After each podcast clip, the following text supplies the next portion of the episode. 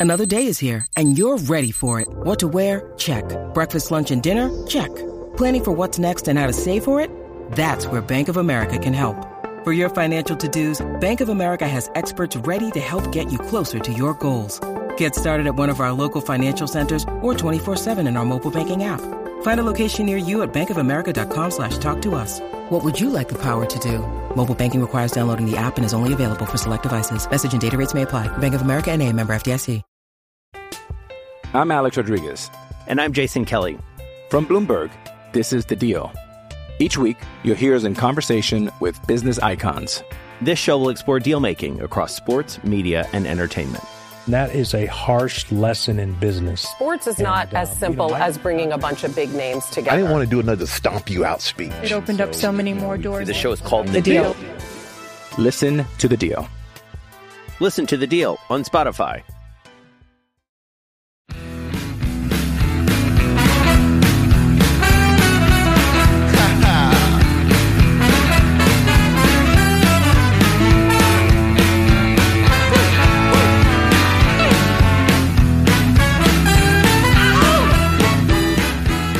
Pittsburgh Steeler fans, it is time once again for another episode of Here We Go, the pre. Oh, no, no, no, no.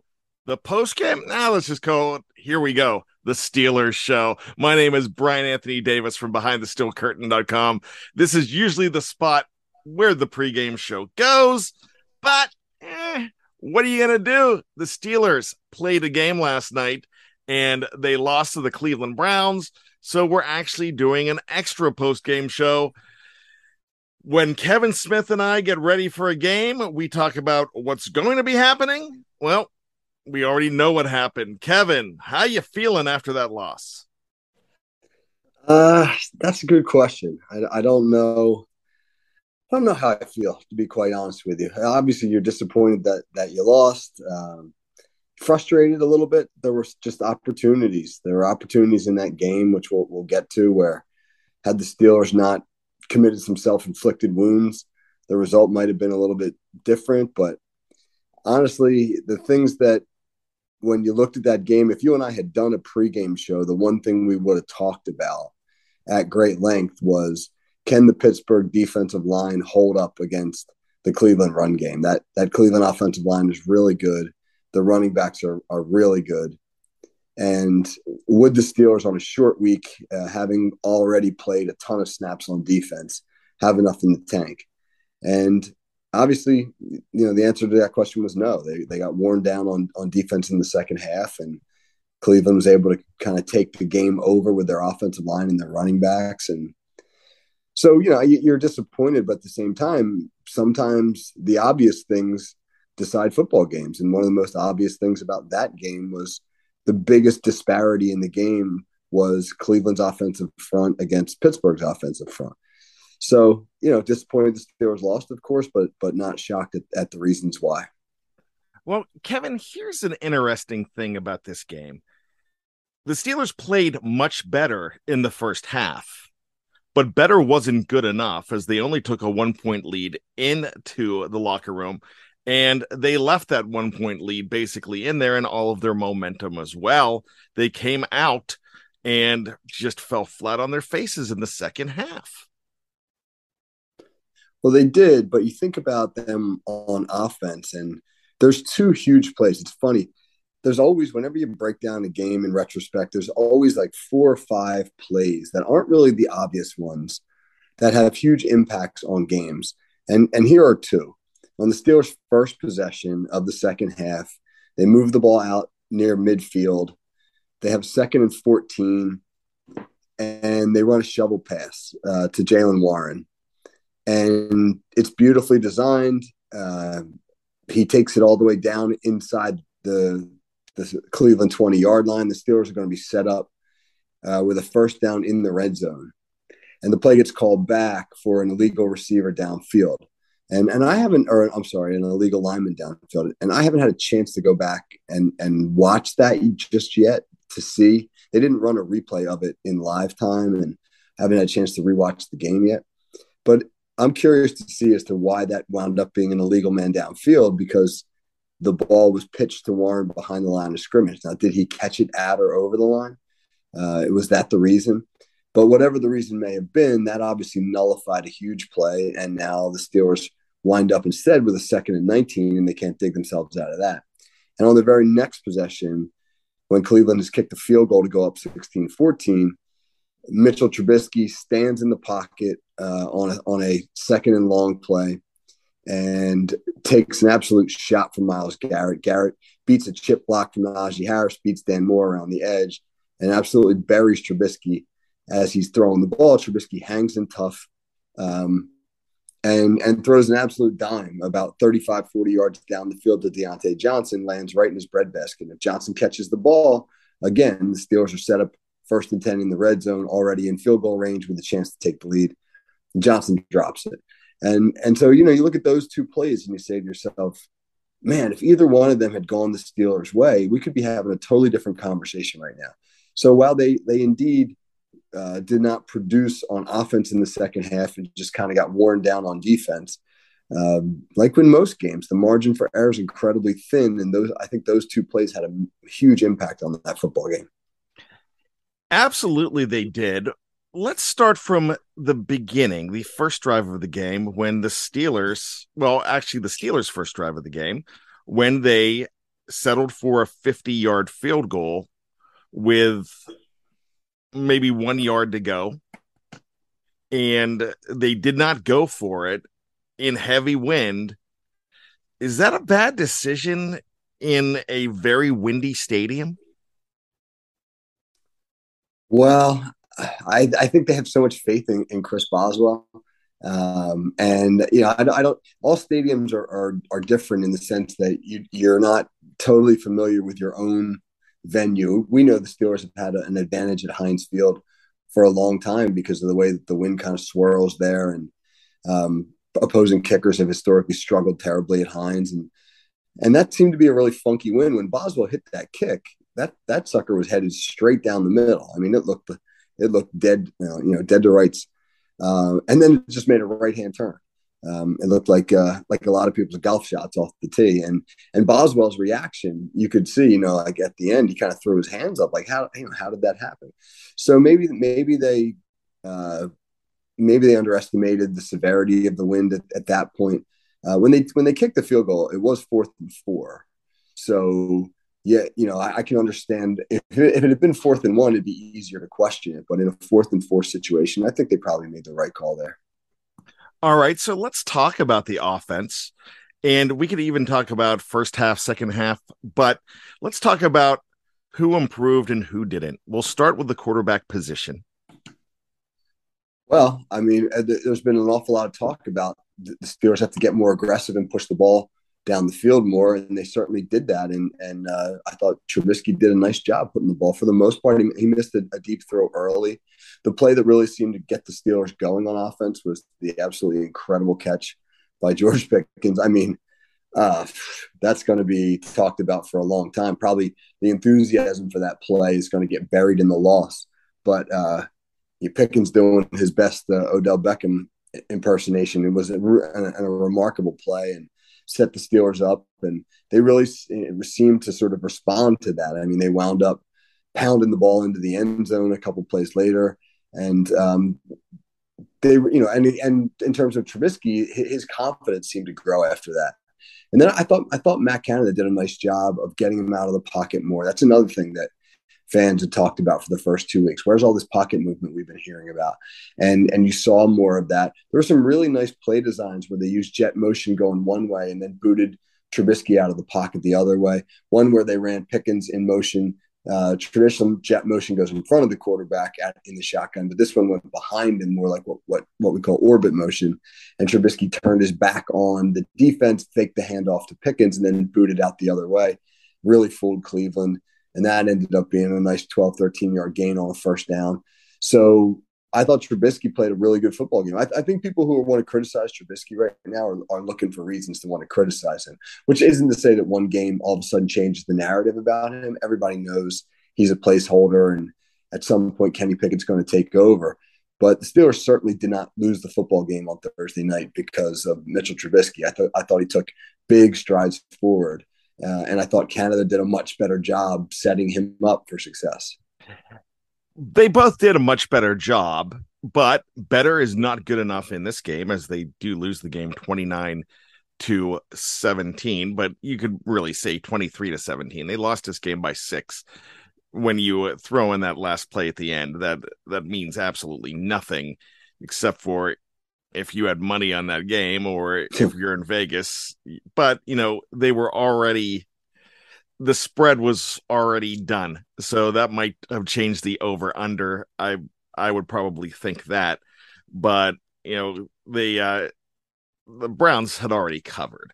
So that was okay. But they still did not use the middle of the field that well until the very end. And you can see what Pat Freiermuth could do when you throw across the middle. Is that still a concern to you, Kevin? It was odd they didn't get him uh, going any sooner, especially early in the second half when they came out and had had, you know, they, they put together those two good touchdown drives, went, went into halftime up 14 13, uh, come out to start the third quarter and, and have a 10 play drive, which, like we said before, had had the play to Warren stood, would have ended much differently. But then they then they have three straight three and outs, and in and in none of those three and out scenarios, the first one's kind of sabotaged by Johnson's drop on the deep ball, but the next two drives uh, just really don't go anywhere, and they don't do much. And in in neither situation do they really try to get the ball to Freiermuth down the middle of the field. They were running the ball decently. They ended up with over 100 yards rushing on just 22 carries and averaged almost five yards a carry. So it was probably their best from an efficiency standpoint, their best run game of the season. So it was surprising to see them not take some sort of play action shot down the seam to Freiermuth off of you know, a good run fake a little bit earlier. Um, so that's that's a wasted opportunity there. So probably the most disappointing element of the offensive game plan was the the underutilization of Freiermuth and the continued unwillingness to throw that ball in the middle of the field. That is definitely true, and I will agree with that. So it almost feels like you could give Mitch Trubisky, you could take him off the hot seat for this game, but I don't know if Canada really goes off of that because of the middle of the field play and the three three and outs. Yeah, you know, you, you again the, the three and outs. You think to yourself, all right, when when when an offense is struggling, what do you have to do? Uh, they clearly got out of rhythm there in the second half. And like we said, some of those were self-inflicted wounds. But by the time you get to the third straight series, you've had two, you've had back-to-back three and outs. Between series, you have to say to yourself, all right, what can I do in this third series? What can I do in this in this upcoming series to sort of shake things loose a little bit? Yeah, and and there's lots of options for that. I mean, one thing that Canada I thought did a pretty good job of um, throughout the game was he changed tempo. He went he went no huddle at times and uh, I thought that that kept the Browns kind of off balance a little bit. But usually that happens when you uh, when you you know want to get going when, when you get a play that that's like a drive starter. You, you hit a, you hit a first down, you hit something for seven eight yards. And on that on that third drive where they went three and out, they started on their own six, and they started with a, a pass to Chase Claypool, which gained seven yards. And I thought that they, they would get up and go fast right there. You know, there's a great opportunity. Say, let's let's hit some hit them with some tempo right now. Um, and they didn't. Instead, they you know they they went to they threw a, a short pass to Diontae Johnson, which he dropped, uh, and and it was an incompletion. And then they came back on third and three, and Cleveland blitzed, and Najee Harris didn't really pick it up well, uh, and wound up in a sack and a punt. So there really wasn't anything unique or different about that drive. No tempo no unbalanced stuff. I'm a big fan of like when you when you need the defense, uh, when you want to get the defense off balance, uh, unbalance them.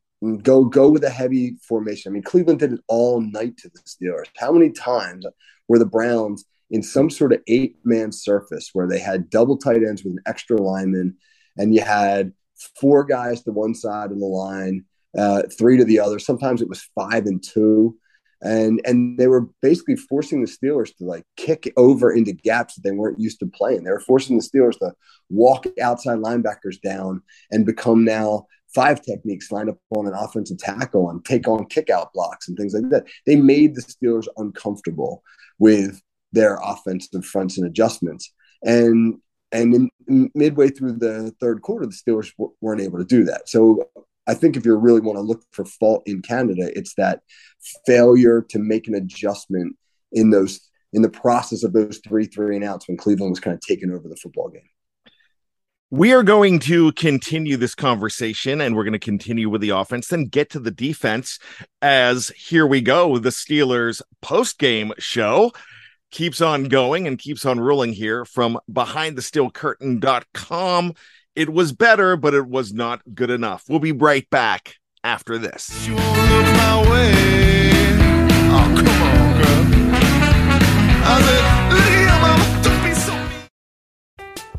I'm Alex Rodriguez. And I'm Jason Kelly. From Bloomberg, this is The Deal. Each week, you'll hear us in conversation with business icons. This show will explore deal making across sports, media, and entertainment. That is a harsh lesson in business. Sports is not And, uh, as you simple know, I- as bringing a bunch of big names together. I didn't want to do another stomp you out speech. It opened up so many more doors. The show is called The Deal. Listen to The Deal. Listen to the deal on Spotify. ain't the worst looking man you've ever seen.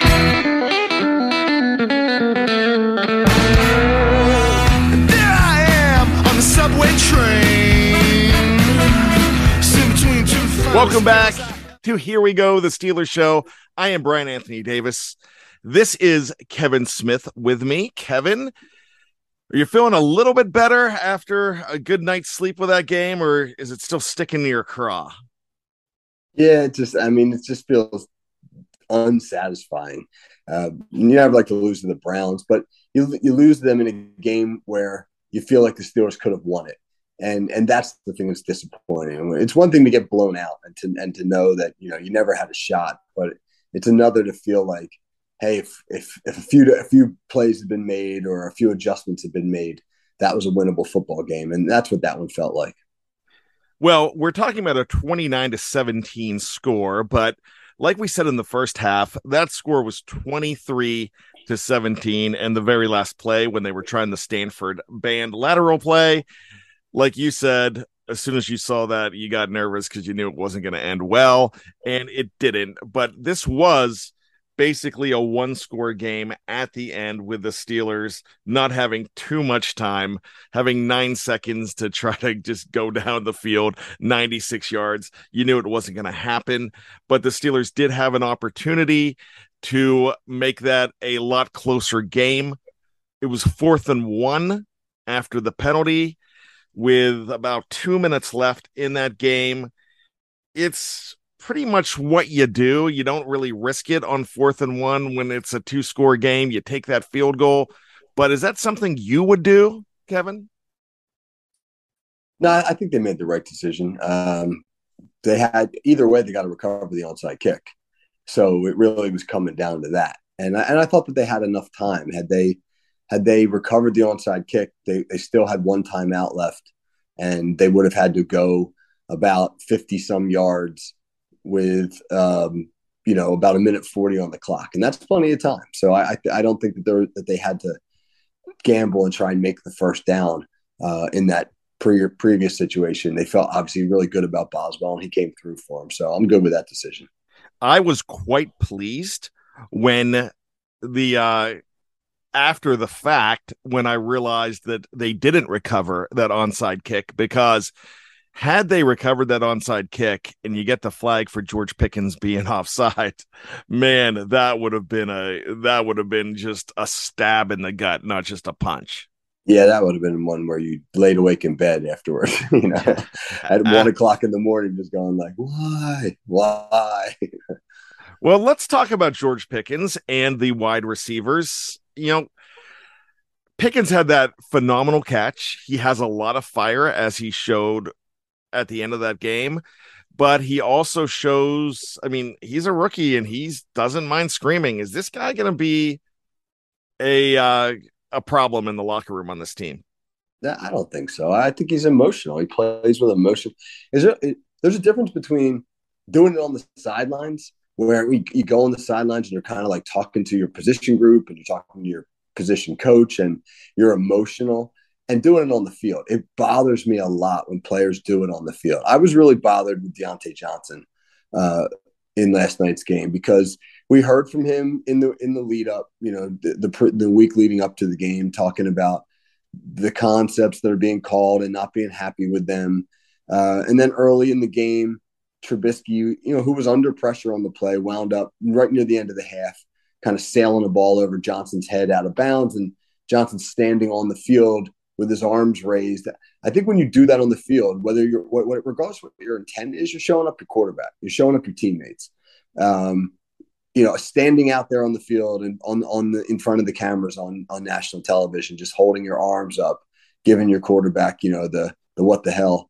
Um, so if you're going to do that stuff, then you got to make plays, right? Then then then you can't drop a perfectly placed throw by Trubisky, who's standing in the pocket and getting whacked by, by Myles Garrett on the play. Uh, that's going to set the Steelers up in field goal range in the third quarter. And the thing that really bothered me is on the drive where the Steelers do kick the field goal to make it 23 17.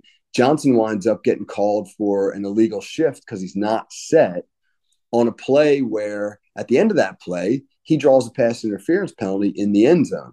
So if he had just hustled, he's kind of walking back, being lazy. Trubisky's trying to hurry the offense up and get the ball snapped, and Johnson's being lazy and he doesn't get his feet set. And so he gets the penalty on him. And, you know, meanwhile, that play winds up with a, a PI in the end zone. So if Johnson is, you know, having a greater sense of urgency, then the Steelers get the ball first and goal. And now they do have a chance to score a touchdown. And so, you know, I mean, that that's it's that little stuff gnaws at me. I just feel like that's unprofessional stuff. And that if you're going to be the, the vocal critic, then you need to do all the little things right. Uh, and I don't think he did that last night.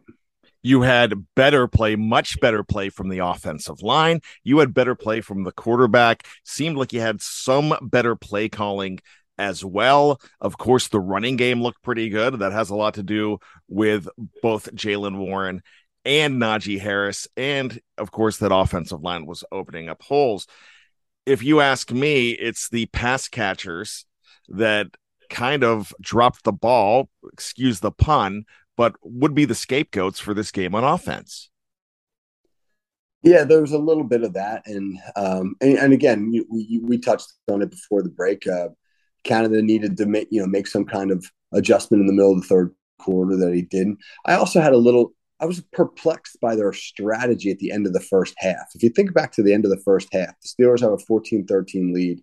They've got the ball uh, first and 10 on the Cincinnati, or I'm sorry, on the Cleveland 43.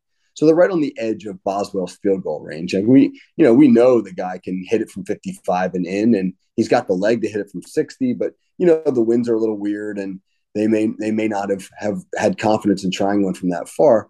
But they they didn't have any timeouts left, but they had about 17, 18 seconds on the clock.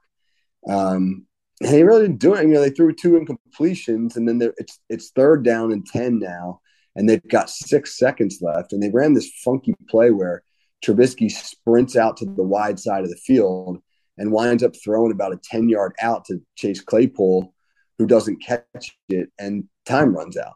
And I just thought, it felt like they, they ran three throwaway plays where they could have, we talked about the middle of the field, they could have thrown a ball in the middle of the field, uh, caught it, got tackled, run up, ran up and spiked it. I mean, the, the middle of the field was wide open. Cincinnati was, you know, yielding it to, to cover the boundary. So, so again, that was a little bit of a disappointment too. It just felt like there were some times during the game uh, where just the opportunities to capitalize uh, never uh, appeared. So yeah, you know, it's one, it's a game again where you look back and you say they had their chances.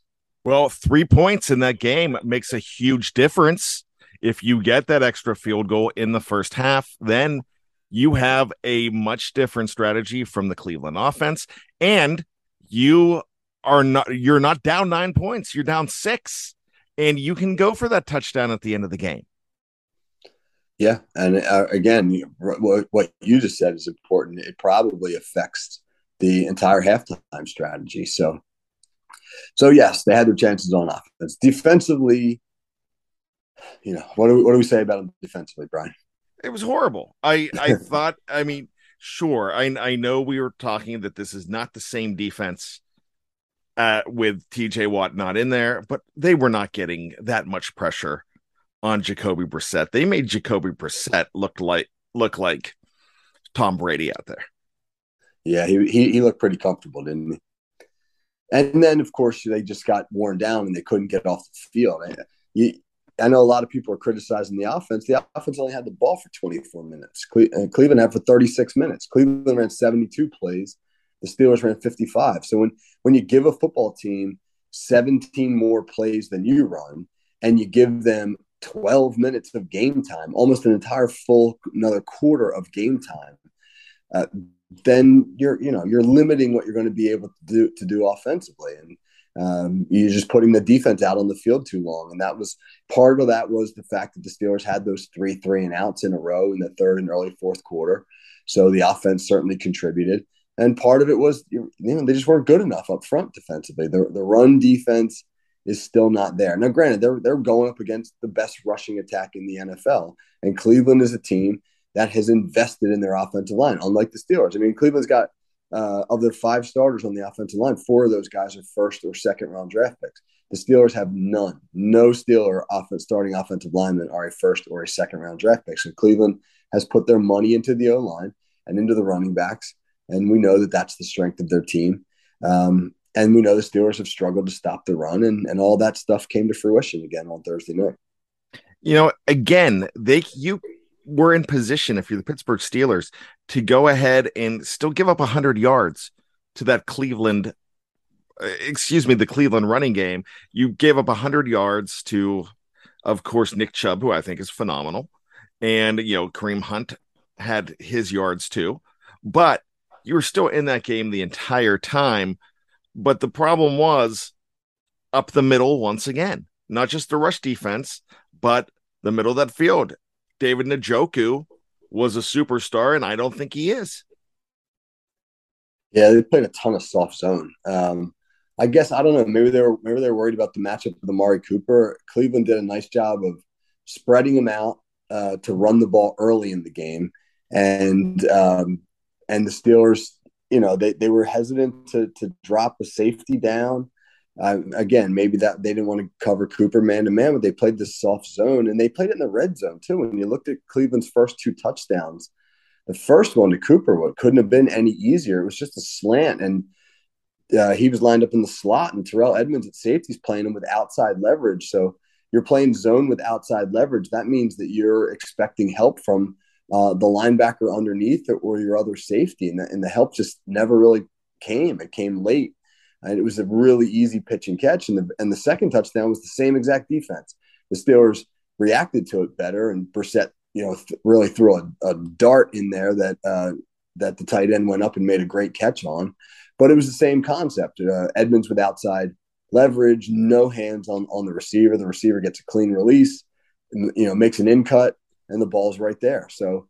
So I, I'm I'm curious as to why they were unwilling especially in the red zone, to tighten up the coverage, play man, drop. You know, one thing I kept thinking is when are they going to play some rat coverage? You know, rat is is when teams align in cover two, and then at the snap they drop a safety down into the high hole in the middle of the field to disrupt those crossing routes and those and those hitches where Cleveland was making a living, and we never saw any of that either.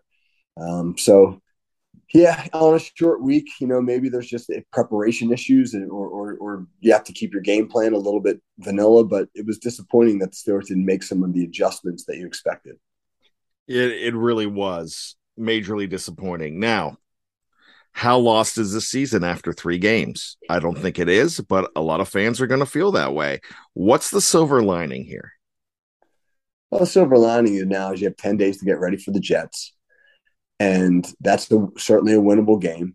The 10 days of preparation will help because the Steelers will be able, hopefully, to heal up a little. You know, some guys that are that are bumped up, and um, but also really kind of work on some fundamentals. I mean, what it's a it's a mini it's a mini bye week, and one of the great things that you get to do when you have a few extra practices is you get to work on fundamentals because once you get into the regular season, so much of your practice time is just spent game planning. It's it's spent on scheme.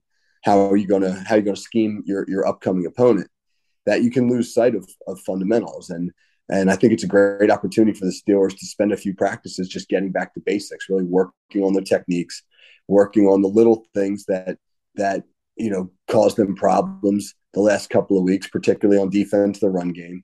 Um, And you know, on the offensive side of the ball, it's it's more reps for the O line, which is actually you know kind of starting to come together. we've seen improvement in the offensive line each game. They they looked they didn't look very good the first week. They got a little bit better against New England. They looked pretty good against Cleveland. The run the run game was the best it's been, and the pass protection was real good. I mean, Trubisky was sacked one time uh, on thirty something pass attempts. So so I think the silver lining is practice time should yield some better results fundamentally uh, an opponent coming in that the Steelers have a real good chance to defeat and get themselves to two and two and feel good about themselves as they enter what what an upcoming really difficult stretch of their schedule. Yeah, it's it's going to be tough. So this Jets game is going to be very huge for them as they take a, on a lot of East Coast teams coming up in a row. Three AFC East teams with Baltimore, excuse me, not Baltimore. They're not in the AFC East with the New York Jets, the Buffalo Bills. And then I messed that up there because you go to Tampa Bay. Excuse me, you have Tampa Bay at home, and then you go to Miami on a night they're celebrating the 50th anniversary of 17 and 0. So that's I'm glad there's a silver lining in there. And with that being said, could we give the offensive line dudes of the week? I, the one guy in particular, I mean, I, I'm okay with that. And the one guy in particular I thought played really well was James Daniels. That, that thought, was my guy. That's the guy uh, I was going to say. Oh, good, good. Yeah, we're on the same page there. Yeah, I mean, did you? I, he, he was he was getting after it in the run game. Had a couple good pancake blocks and no run throughs. That's the big the biggest thing that has been a problem for the Steelers over the last couple years is the run throughs where where in you know there's such a there's zone heavy team and, and and zone blocking usually starts with some kind of a double team on the down lineman and then one of the down linemen's got to chip off to the linebacker and there have been so many times over the last two years where they just never get off on the backer and here comes an unblocked linebacker running through the A gap or the B gap uh, and it's a it's a loss. I mean Najee Harris had a crazy statistic last year where he was the only back in the league to have been contacted at or behind the line of scrimmage more than 25 times. I mean, that's 25 times you're being contacted at or behind the line of scrimmage. Um, and that means you're giving up a lot of run throughs. And I didn't see any of that uh, last night. I thought that the Steelers did a nice job covering guys up. And, uh, you know, while they didn't rush for a ton of yards, um, their, their average per carry, they just didn't run the ball that much. They wound up running it 22 times for 108 yards, but that's an average of, uh, five yards a carry. So, dudes of the week, uh, the offensive line. I, I, that sounds good to me. And let me highlight Dan Moore Jr. as well, because you didn't hear his name much, but you didn't hear his name on mistakes. Right, and he didn't give up any sacks to Myles Garrett. He got abused on a couple of plays. Let's not lie. Uh, there was a couple of times where where Garrett, you know, tossed him aside like a rag doll. Uh, but that's Myles Garrett. That's the best, you know, the the best, you know, probably the best pure defensive end pass rusher in, in the NFL. Clearly not the best. We all know that's T.J. Watt. But uh, but I mean, Myles Garrett is, you know, he's a force to be reckoned with. And once again, Dan Moore held his own against him.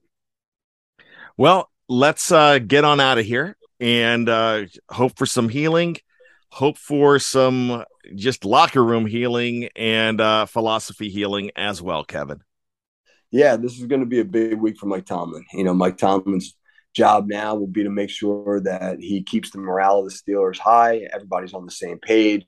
They believe in one another. What the quarterback controversy doesn't become a distraction. You know, he's going to have to really do uh, an excellent coaching job, and it's, it's a good thing the Steelers have an excellent coach.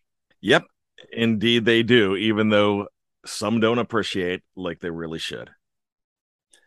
Yeah, he, he is uh, one of the most, I think, underrated head coaches around. All right, so let's get on out of here. Um, for Kevin Smith, my name is Brian Anthony Davis. This has been Here We Go, the Steelers pregame show. Make sure you just talk to, actually, let me say that again. It's Here We Go, the Steelers post game show for one week only because the game was last night and the Steelers fell by the final score of 29 to 17, which was a very jaded score because of that last play. And if you thought you had won some money from Vegas and that uh, that last play killed you, oh man, I'm sorry. Yeah, we knew it. We, you know, we were we were all, especially the over under. I'm pretty sure it did screw up the over under. I think it was right around uh, 44 or something like that. So Yeah. a lot of money changed hands. Oh, indeed it did. So for Kevin, I'm Brian. Make sure you check out BTSC for all your Pittsburgh Steelers needs. There's going to be a lot of talk coming out of this game, and we are going to have it here first, and we're going to have it here accurate. So, once again, keep your feet on the ground, Kevin. Keep reaching for the hypocycloids. Keep the faith, Steelers fans.